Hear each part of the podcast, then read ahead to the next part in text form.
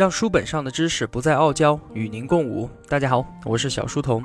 今天啊，我们开始进入《经济学通识》的第四章，需要协调。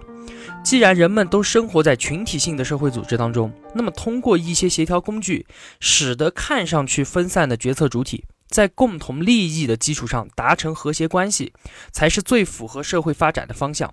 那么协调工具是什么呢？老生常谈，是价格。而对于价格的扭曲，就会直接影响市场机制的正常运转。我们之前也讲过很多次了。那么，在国家与国家之间，其实也是如此的。各国之间货币的有机联系，就是我们今天要说的汇率。有一天啊，薛兆丰和他的几个朋友在一起吃饭，其中啊有一个人就问了几个问题，这些问题也是我们今天要问的。说为什么国与国之间会有汇率？美元与人民币？一比八，一比六是怎么定出来的？两个国家之间的汇率为什么会变动呢？这个时候啊，饭桌上一个朋友回答说，汇率啊，基本上是由所谓的购买力平价决定的。意思就是一个鸡蛋在美国和中国的价钱应该是一样的，人民币和美国的汇率就是为了保证人民币在中国和美元在美国的购买力相等而确定的。国家的汇率管制部门啊，确定了一揽子社会最基本的商品，他们从市场价格取样，通过汇总计算，综合确定该国货币的汇率。意思啊，汇率是由相关部门确定的。嗯，同学们是不是也有人这么觉得呢？薛兆丰啊，赶紧丢下碗筷，拍案而起说：“错的，全是错的。如果汇率是相关部门确定的，那么两百多年前还没有中央银行，更没有宏观统计数据，那怎么确定汇率呢？就算这些都没有，就连货币都没有的年代，就已经有了汇率了。当时啊，部落之间一块羊肉换一块虎皮，它就是汇率。太多的人啊，认为汇率是由金融机构根据经济理论、统计数据和数学公式制定的。”其实啊，汇率是由一个国家 A 和另一个国家 B 之间互相的资源需求所决定的。如果两个国家之间没有需求，那就根本不存在汇率。如果 A 国对 B 国的需求增加，那么 A 国的货币就相对于 B 国的货币贬值。所以，汇率是由需求决定的，与统计数据无关，既不是金融部门能确定的，也不是金融专家所能预测的。他们能做的，无非就是对已经发生的汇率变动进行追认而已。那为什么国家与国家之间的汇率会发生变动呢？以前美元强大，对其他货币表现出升值趋势，是由于全球对于美国制造的商品需求量增加的原因。同样的道理，现在人民币升值，是中国制造崛起，导致全世界对中国制造的商品需求急剧增长的原因。因为中国制造的产品受欢迎，所以啊，全世界的人都挥舞着钞票，争着要兑换人民币购买中国的产品和服务，我们才感受到了现在人民币升值的压力。那么现在，中国政府啊，不按照市场信号让人民币汇率自发的调节，却通过一系列的政策选择人为压低人民币汇率，会有什么样的后果呢？举个简单的例子啊，比方说。过去啊，要用八块钱人民币才能换人家一美元的东西。现在人家觉得我们中国的东西好，所以你给他六块钱，人家都愿意换一美元给我们。这个啊就叫做人民币升值。但是呢，我们坚决不，我们说啊，不行不行，给你六块钱不行，我一定要给你八块钱。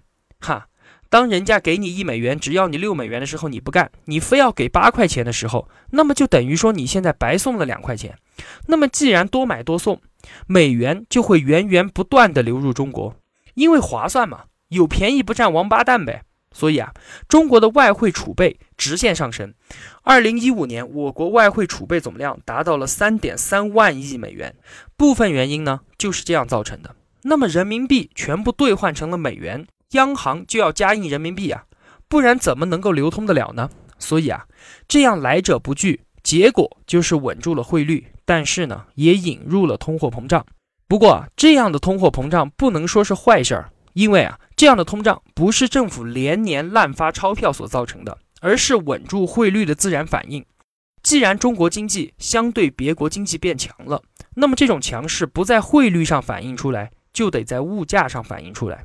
所以啊，导致的结果就是这些：第一个，外国的广大消费者占便宜，每买一美元的东西就可以。白占两块钱人民币的便宜。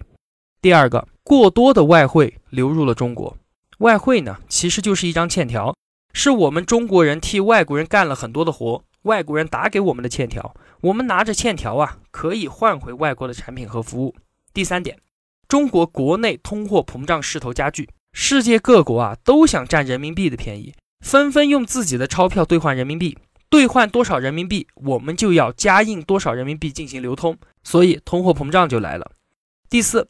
如果美国的本土货币发生通货膨胀，比如其救市计划等等，那我们手上的欠条就是我们外汇储备的购买力就将下降，意味着我们过去的一部分活都白干了。第五，恶性循环。上面说的这些，中国货过分便宜了，导致啊我们以后还要白干。所以，我们为了不向外国人低头，宁愿接受上述五个不利的后果，也不让人民币升值。另外啊，我们再聊一聊人民币升值对于进口和出口的影响。首先说出口，之前啊，我们出口一美元的东西等于是赚了八块钱。现在如果人民币升值了，我们出口一美元的东西只能赚六块钱了。所以啊，对出口是有不良影响的，直接影响了出口企业的利润率，使得啊有一些出口企业倒闭关门。再说进口，之前我们买一美元的东西需要花八块钱人民币，现在人民币升值了。我们买一美元的东西，可能只需要花六块钱了，所以对于进口来说肯定是有利的。那么薛兆丰认为啊，人民币升值与通货膨胀之间是替代关系，是把握整个问题的关键。一方面，政府不希望人民币升值；另一方面呢，又努力的平抑通货膨胀，这个完全就是无法完成的任务嘛。在国际贸易的问题上啊，最大的谬见就是出口多就是好的。为了能够多出口啊，似乎可以不计代价，硬是不让人民币升值，因为人们认为啊，只要能促进出口，就可以改善农民的生活。如果真的是这样，那全世界还会有穷的国家吗？贬值自己的货币易如反掌啊！但是物价的飞涨会使得农民的生活大打折扣。然而啊，不能从外国人那里换回等值的商品，更是在逼本国人替外国人做免费劳动。所以啊，摒除经济学的谬见。有助于我们平心静气的权衡和选择货币制度。